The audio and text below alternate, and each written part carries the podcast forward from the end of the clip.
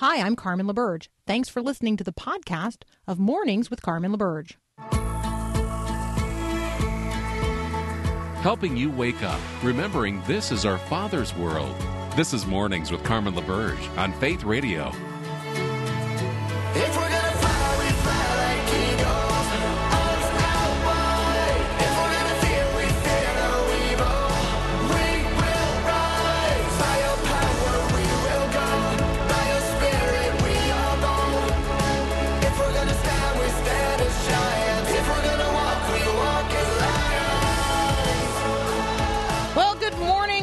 Good morning.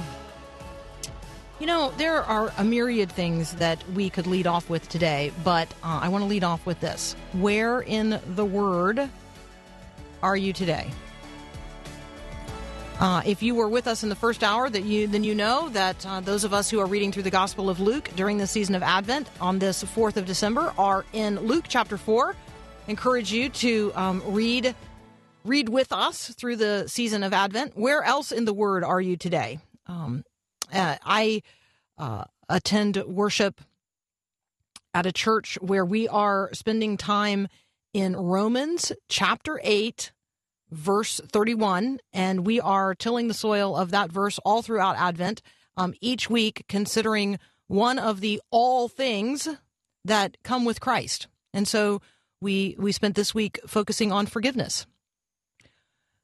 I mean, God who has given us Christ, will he not also give us all things? Well, what are those all things? You know, every spiritual blessing under heaven um, comes to mind. Forgiveness, you know, leads the list. The love of God. I mean, I just, uh, the Holy Spirit. I mean, think about all the things that come with Christ. You could dwell there for a while. Where in the Word are you today? Um, and remember, there's two ways to think about that. So there's the way that I have just illuminated, which is where in your reading and study of Scripture are you today? But there's also the conversation about where in the Word are you in terms of Christ, who has invited us to abide in Him. So, where in the one who is the Word am I today? Am I abiding in Christ? Am I actively submitting, cooperating with the Holy Spirit, who is at work within me, who very much desires to bring me into greater conformity with who Christ is, to the character of Christ. Am I am I in Christ today? Am I abiding in Christ today in such a way that I am cooperating with the work of God by the power of the Holy Spirit to bring me into greater conformity with who Christ is? And if not, then I'm resisting and I'm not submitting. And I'm I'm like a horse with its own head, right? Um, and so let me encourage you to consider the question where in the word are you today? In both of its uh, spirits like right the spirit of where in the word are you in terms of your scripture study and scripture reading but where in the word are you in terms of christ who has come and is coming again? Next up adam holz from focus on the family's plugged in we're going to talk about some media news and some uh, reviews. That's up next here on Mornings with Carmen.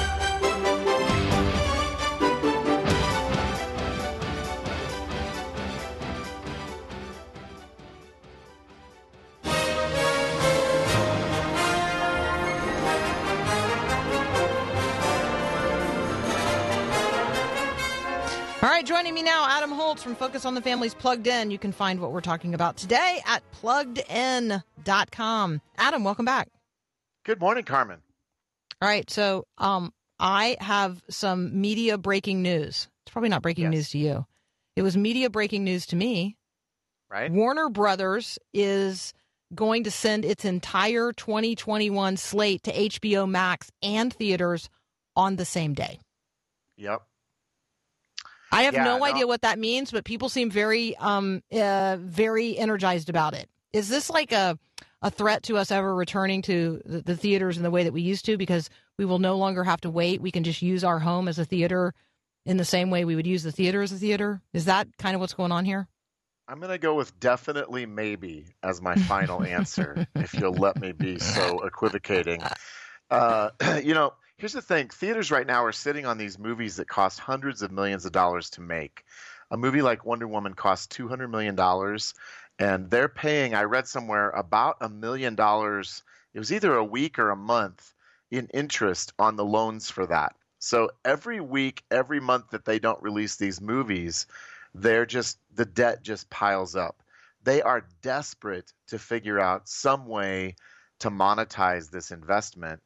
And because Warner Brothers uh, owns HBO, they're using that as an outlet, and they're they're gambling. I read another article that said they're they're making a billion dollar bet on Wonder Woman that they can get enough people to subscribe to HBO Max to offset the losses that they will definitely take. I mean, right now our theaters just closed down again. I don't even know where theaters are even open right now. Um, but Warner Brothers is desperate. What you're seeing here is a company that has to make money to survive, but theaters have to make money to survive too. And so anytime a major studio production house comes out and says, hey, we're going to change the status quo, the theaters jump up and down and say, what about us? Uh, up in the past, they have talked about the theatrical window, which has always been a pretty hard and fast um, three month window. Uh, now they're going to put things online simultaneously, and theater owners are losing their minds. So it's a uh, it is a paradigm shift. It is a revolutionary, desperate move, and I don't know that we're going to know where it's going to shake out really until after the pandemic is mostly in our rearview mirror and theaters start to open up again. We'll have to see if people's habits have changed permanently, but for now, it's a big deal.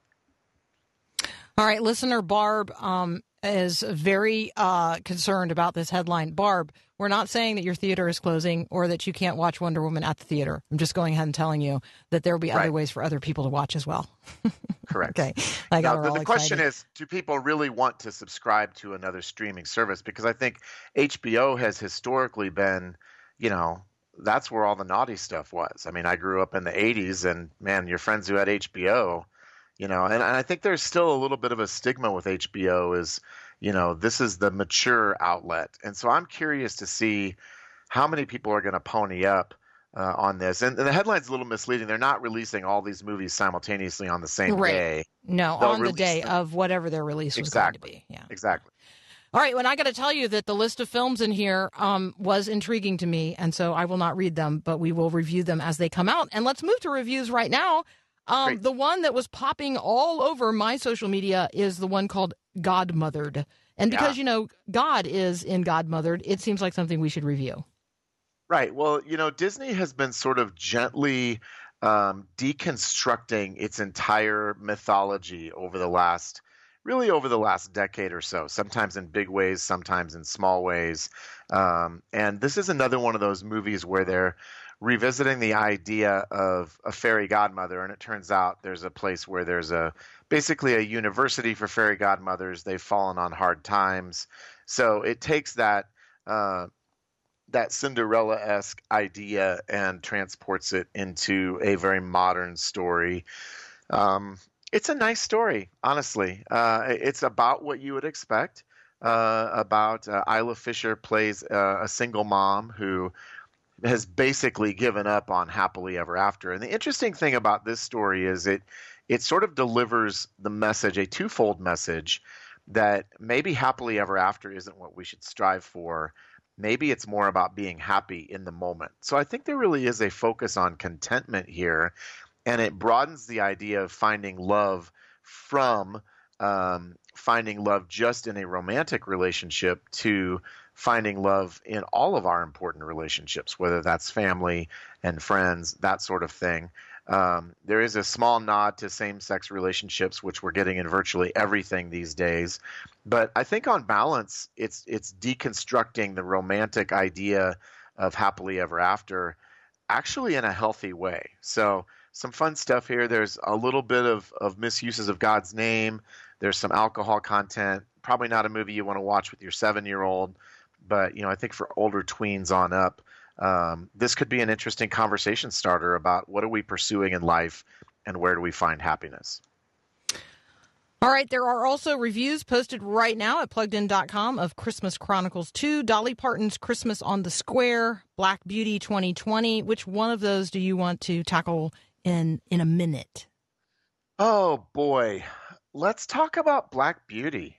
Okay. Is it a horse movie? It sounds like one. It is, and I'll give you the history of Black Beauty, which I did not know. Well, good, please.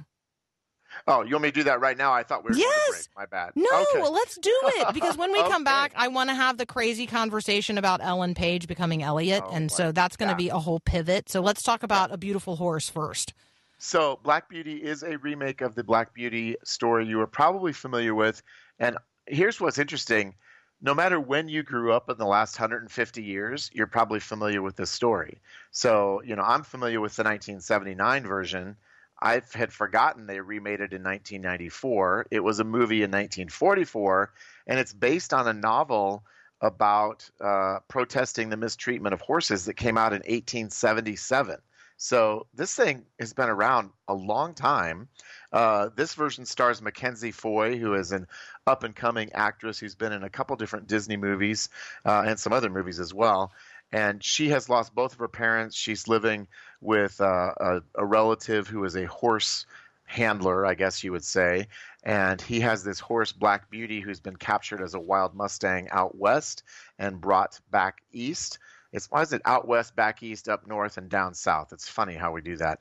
Um, and Beauty is proud. Beauty doesn't want to be broken, but Mackenzie Foy's character is also broken. And this is a, a pretty nice movie about how this girl and this horse help each other heal. Uh, the horse, I'm sure you're wondering, is voiced by Kate Winslet, so there's definitely an anthropomorphic element here that I don't think was present in the other versions.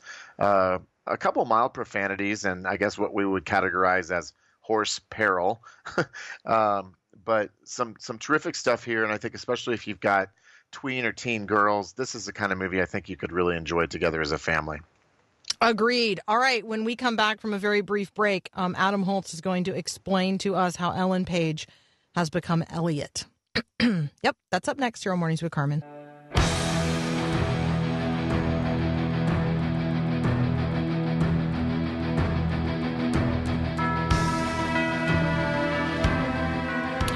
All right, continuing my conversation with Adam Holz from Focus on the Families Plugged In. Um, Adam, we want to deal with this subject matter. We want to do so in a way that, you know, honors the humanity of the individual. But this is a story that lots of people are talking about, and so we want to address it here. Who is Ellen Page, and um, and how do you interpret this event where Ellen Page has become Elliot? Uh, Ellen Page is an actress who came to the fore a number of years ago, probably, man, at least a decade ago. I don't have it right in front of me. In the movie Juno, where she plays a teen who gets uh, pregnant but decides to keep her baby, which was a very interesting film. Since then, she has um, come out as a lesbian, I believe, four or five years ago.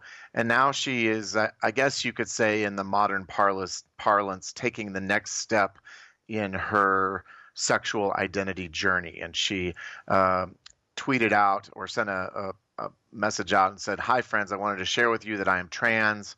My pronouns are he, they, and my name is Elliot. I feel lucky to be writing this, to be here, to have arrived at this place in my life. I feel overwhelming gratitude for the incredible people who have supported me along this journey. Uh, and then she goes on. Um, you know, obviously, the idea of transsexuality is one that has gained prominence and attention in our culture uh, as people who feel on the inside that they are the other gender than they are biologically. And they do various things to try to embrace that sense of who they feel like they are as opposed to, you know, what their biology says. Um, obviously, our, our culture, the mainstream culture, has gone along with this idea uh, completely that that we have the power to mutate uh, our gender. Um, and, and, I think without talking so much about Ellen Page, but talking more about that idea, I think we have to think about it theologically from the perspective of being made in God's image, being made made in male and female, and that both of those things are good expressions of who we are.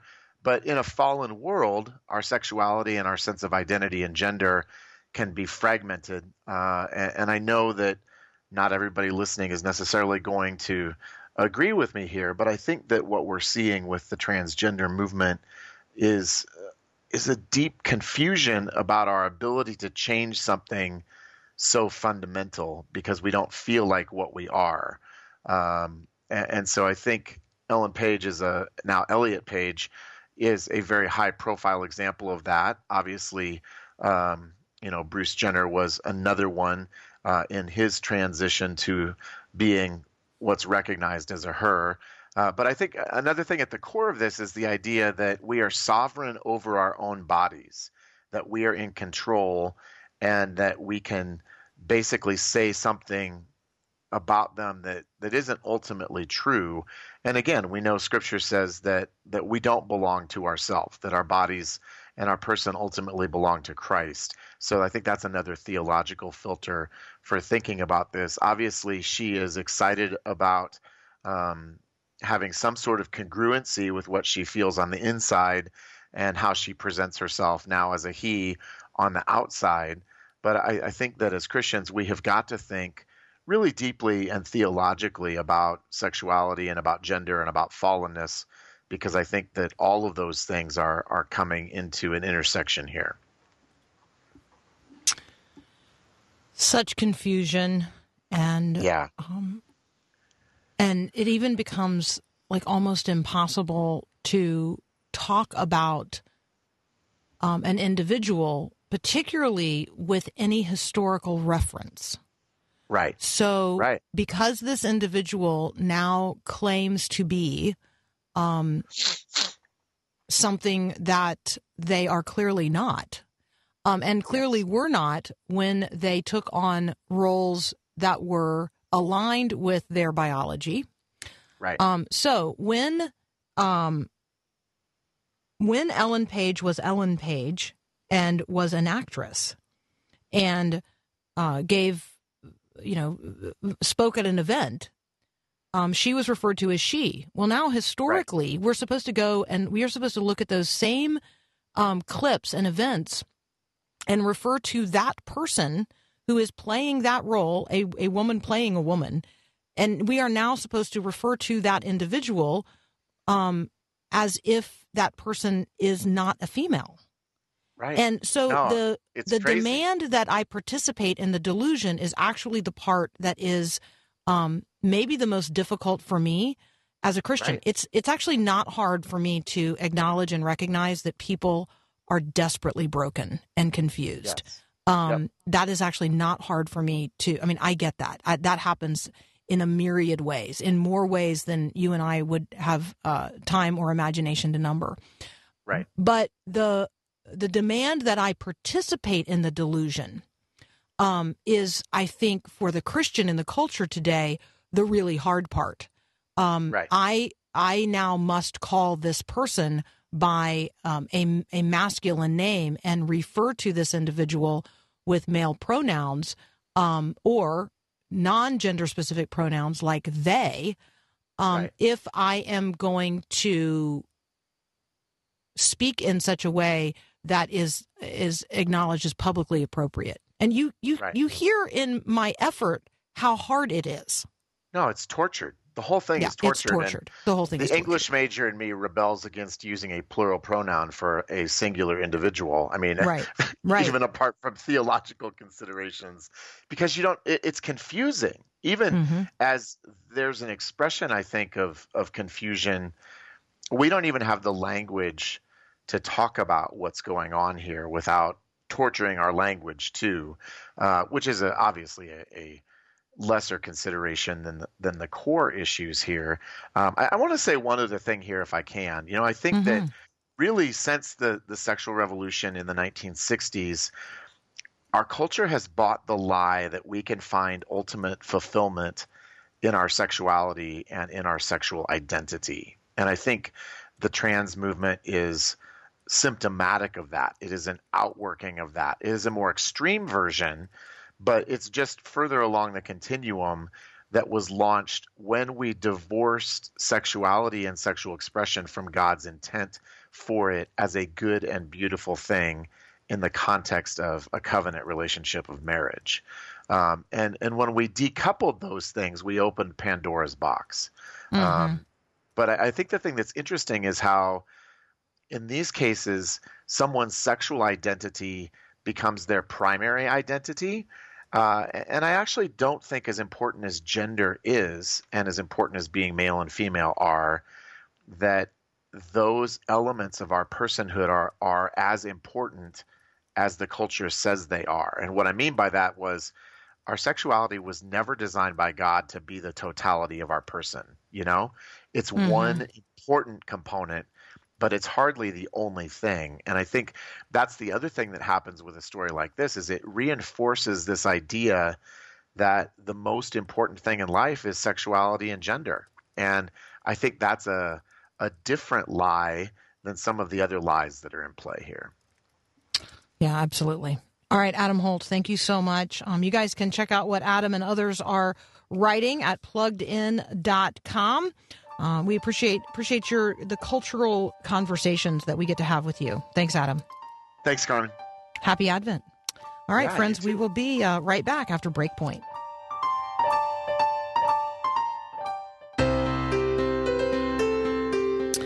The Bible was written um, by particular people of uh, particular cultural context. We, however, read the Bible from a very different time and a distance not only of uh, of ge- of time but geography, and we read it in ways that are very, very individualistic. And so, next up, I'm going to have a conversation about the way we misread Scripture because of the eyes through which we see it, these individualist eyes. My conversation uh, partner is going to be the author of Misreading Scripture with Individualist Eyes. His name is. Isn't that terrible? Randy Richards. I know. I, I was going to get there eventually. I was finding it in my notes. His name is Randy Richards, and he's up next. We'll be right back.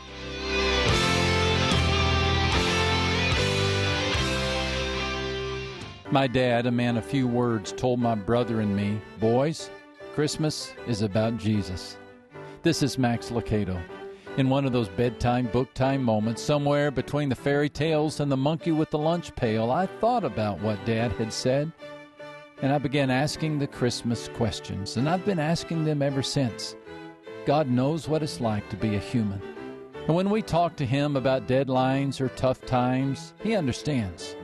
He's been there He's been here because of Bethlehem. We have a friend in Jesus. Christmas begins what Easter celebrates. The child in the cradle became the king on the cross. And he doesn't tell us, clean up before you come in. He offers, come in and I'll clean you up. It's not our grip on him that matters, but his grip on us. And his grip is sure. This is Max Lucado because of Bethlehem.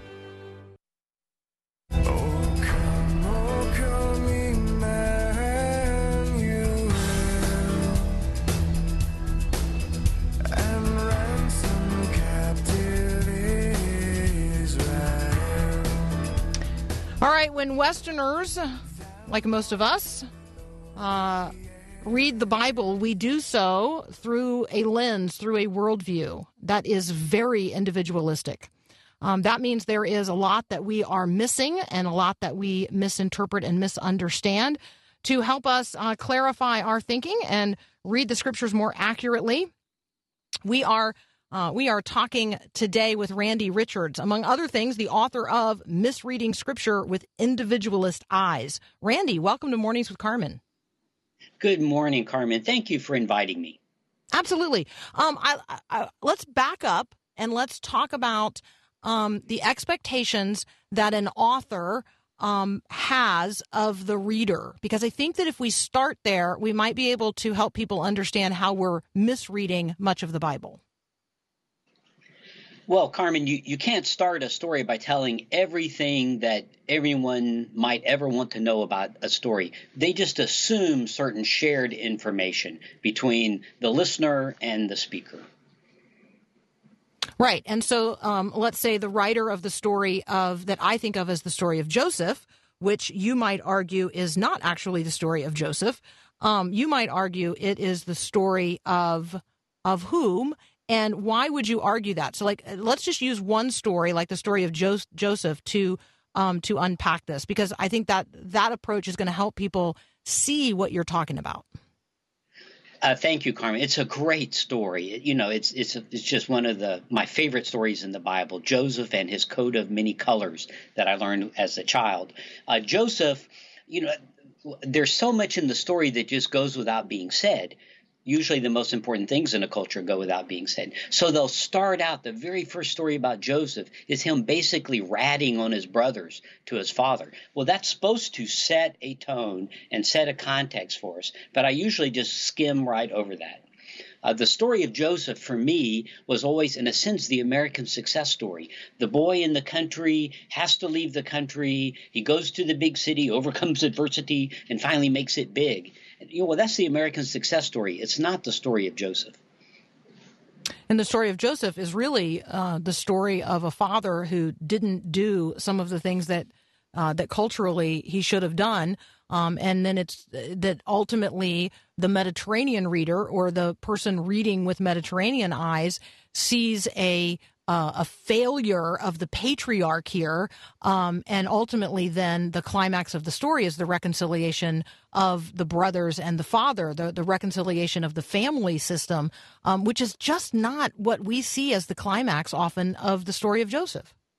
So well said, Carmen. For me, the story ends when Joseph is promoted to number two in Egypt. Ta da! And the rest of the story is just epilogue, but it's actually halfway through the story. The rest is all these things, cups and grain and and you know it, it, didn't really make sense to me the way it was driven home to me was in telling this story the first time the brothers have conflict one of my middle eastern friends stood up looked around at his friends and said where is jacob and I thought, well, I don't know. He finished a couple chapters back in the Bible. He was done, as far as I knew, in the story. And they said, of course, brothers don't get along. That's part of growing up. It's a father's job to negotiate challenges between brothers. I think the first time that I uh, that I ever started thinking about um, what you are talking about in this book um, is when I met Ken Bailey and he talked about um, the Mediterranean eyes and you you highlight that exact same um, approach to this conversation. There's just so much that we miss because of the eyes through which we are reading the Bible. Um, can you can you kind of give us a diagnosis of the problem? Like, be the optometrist who says, you know, the lens through which you are looking is is faulty for these reasons, um, and help us see the lens through which Mediterranean people would um, would hear these stories? Well, Carmen, first, uh, I would never want to bash the West. God has used the Western Church in powerful, powerful ways. Um, I, someone needs to write a book misreading the uh, Scripture with Eastern eyes because they do it as well. You know, I, sure. I can't write it. Um, so it's not that we're doing something unique. Everyone reads scripture through their cultural eyes. We can't help it. It's how we were raised. We learned it as four, five, six year olds, long before we ever uh, learned common sense and long before we ever became a believer. And so it's just part of trying to sort out our cultural understandings from a biblical worldview. The old timey word for that, by the way, is discipleship. right, which is um, sorely lacking and often not um, not done with any sort of historical perspective whatsoever. I mean, if we get to the place where um, evangelism is all about me and Jesus, then discipleship is all about me and Jesus, and I completely uh, miss that it is about me as a part of a body of people. Um, that it is me as a participant in a kingdom of people um, and so, talk about the collectivist. And as, as, soon as we say that word, people are going to send all kinds of um, communist manifestos to me. So let let let's let's use the word as it is appropriately understood in the conversation about a biblical worldview um, in terms of sure. those who wrote the scriptures. Yep. Uh, we are individualists. It's uh, the U.S. and the U.K. are by far the most individualistic countries in the world. I think, in terms of me, if you had asked me to introduce myself, I would give my name and immediately describe the most unique things about me, which are often the least important things.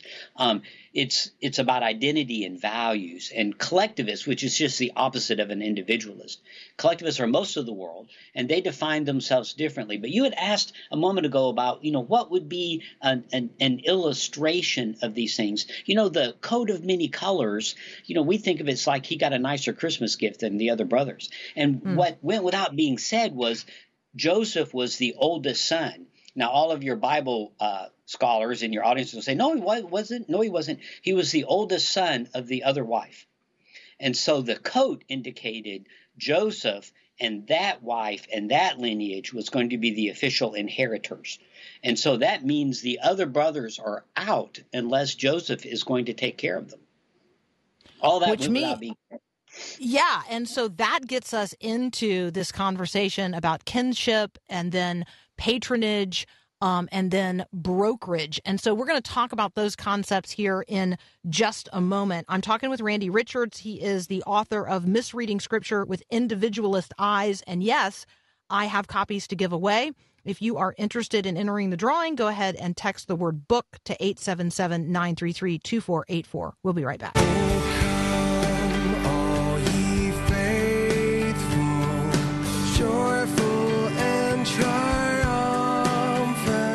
Continuing my conversation with Randy Richards, we're talking about his newest book, Misreading Scripture with Individualist Eyes. The first part of the book uh, talks about the social structures of the biblical world and deals with kinship, patronage, and brokerage. The second part of the book talks about social tools, enforcing and reinforcing our values. And this is the portion of the book um, about honor, shame, and boundaries. Um, Randy, I'd love to have you unpack a little bit of the honor shame conversation because I do think that it is one that people are primed uh, primed to hear, um, particularly as we we live in a much more globalized um, world, and there are a lot of people who operate out of an honor shame um, cultural heritage um, or social structure, and we in the West do not really understand it. That is true. Uh, in in a collectivist society, the opposite of ours, uh, there are three elephants in the room always, always. And usually we don't even see them. They're kinship, patronage, and brokerage or mediation. We, we view those things negatively, by the way. We call it nepotism. Patronage is already a negative term. And the middleman, which we want to get rid of. And for them, these are all the things you should be pursuing. So these are the values. We have other values in our culture newness, efficiency, youth, those kinds of things. And they go without being said. And then every culture has tools to enforce, reinforce, and maintain their values. In our in our culture, we use uh, folk stories. You know, we use the tortoise and the hare and Cinderella and all of those stories to teach and enforce our values. Um, we also use guilt.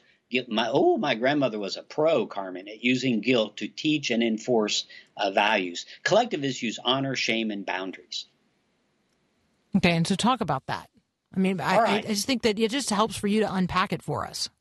All right. So uh, the heart, the most important things in a culture go without being said, and they're usually very, very difficult to define. And so honor is basically my my value how I'm seen in the eyes of the people that matter to me, my community. And so honor we sort of understand. Shame we completely mess up.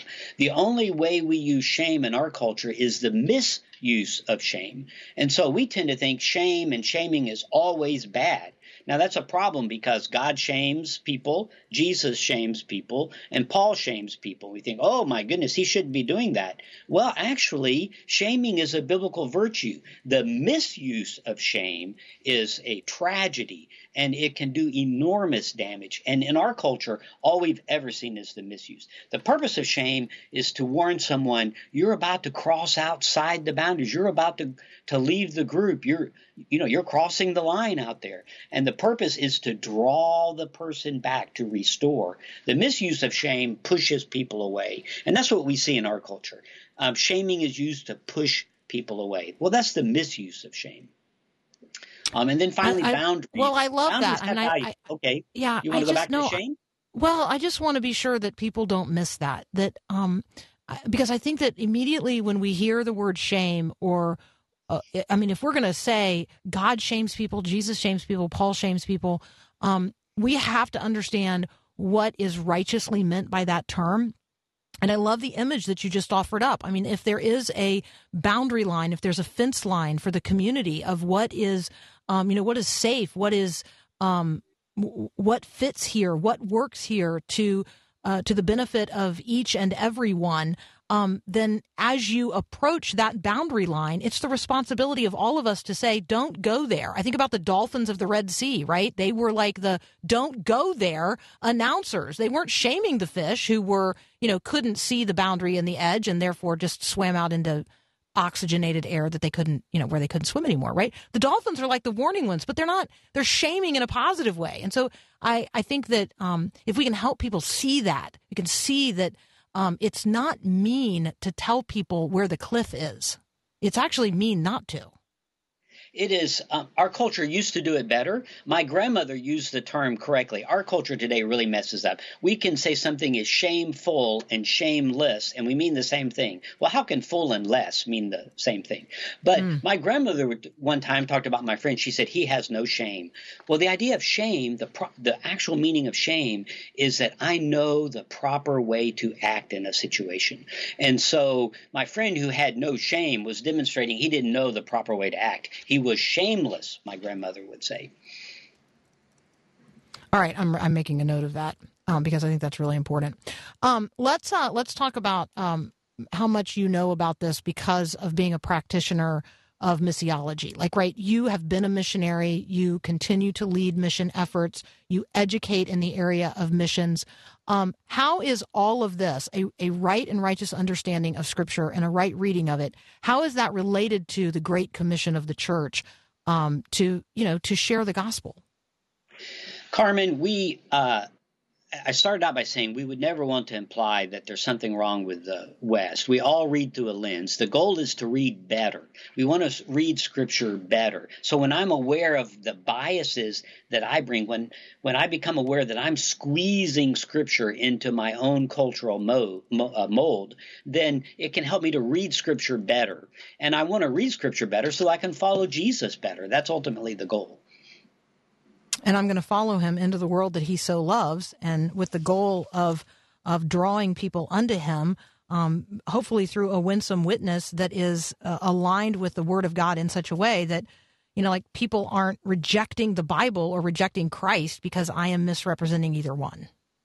Carmen, I went 12,000 miles to the other side of the world to a remote island between Borneo and New Guinea. Your readers um, just have to cross the street to meet a global community. And mm. so there are collectivists in their office, in their church, and in their neighborhood. And so understanding them better, understanding collectivists better, and understanding ourselves better as individualists will help us to talk about Jesus in a more winsome way. I love that. Randy Richards, author of Misreading Scripture with Individualist Eyes. I do have copies to share with you from the publisher. If you are interested in entering the drawing, text the word book to 877 933 2484. Randy, thank you for joining us today. Thank you for the book. Thank you for um, what you do in teaching in this area each and every day. My pleasure. Thank you, Carmen. It was a joy. We'll be right back.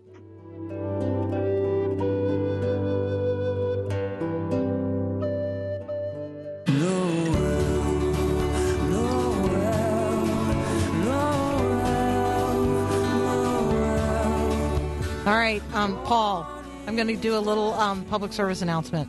Are you ready? Uh, go for it. Go for Your it. Thanksgiving leftovers are officially not good anymore. Oh, seven seven days in the fridge is the outer max limit, pretty much for anything. It's time. It needs to be on the push list today. If it's a leftover from Thanksgiving, which was now a full seven days ago, it's um, it's time to either eat it or let it go. Yeah. There so you go. That's my. It's either leftovers yeah. tonight or it's in the garbage. Yeah, yeah. Well, yeah, or the dog. I don't know if you have one, and they would eat it. Well, there um, you go. So, um, so what are you doing with your leftovers? I made turkey tetrazzini last night with the last bits of turkey and peas that were available. What are you doing with your leftovers? I um, I might need to know the answer to that question. If you have leftover pie, I don't know. I feel like maybe pie is just breaches. We, we finished that up last night. Surely it yeah. couldn't. There still couldn't be. Oh, it's still good. Right? Yeah. yeah. yeah. No, it's still good. Definitely. All right. Hey, we love you. We uh, appreciate you joining us each and every day for Mornings with Carmen. Paul and I love what we do. We're buoyed by your prayers. Um, we're grateful for your presence with us. Um, we acknowledge um, with deepest gratitude. What a privilege it is to get to do what we do each and every day, and you make it our joy. So thank you for sharing this time with us. Um, you can grab the podcast later and share it with someone else at myfaithradio.com. Tons of great resources there. Sign up um, for our Advent reading that we're doing together and check out the information about Susie's live stream event coming this Sunday night. Uh, particularly if you're having a challenge with insomnia or you know sleep deprivation, which might be all of us right now. Uh, so, all kinds of great stuff there to check out. And we're going to catch up with you on Monday morning when we're going to be in the midst of what we call Winter Share. And we're really looking forward to, forward to capping off the year with you. Have a great weekend and God bless. Thanks for listening to this podcast of Mornings with Carmen LaBerge from Faith Radio. If you haven't, you can subscribe to automatically receive the podcast through iTunes or the Google Play Music app. That way, you never miss an episode. It's also available anytime at myfaithradio.com.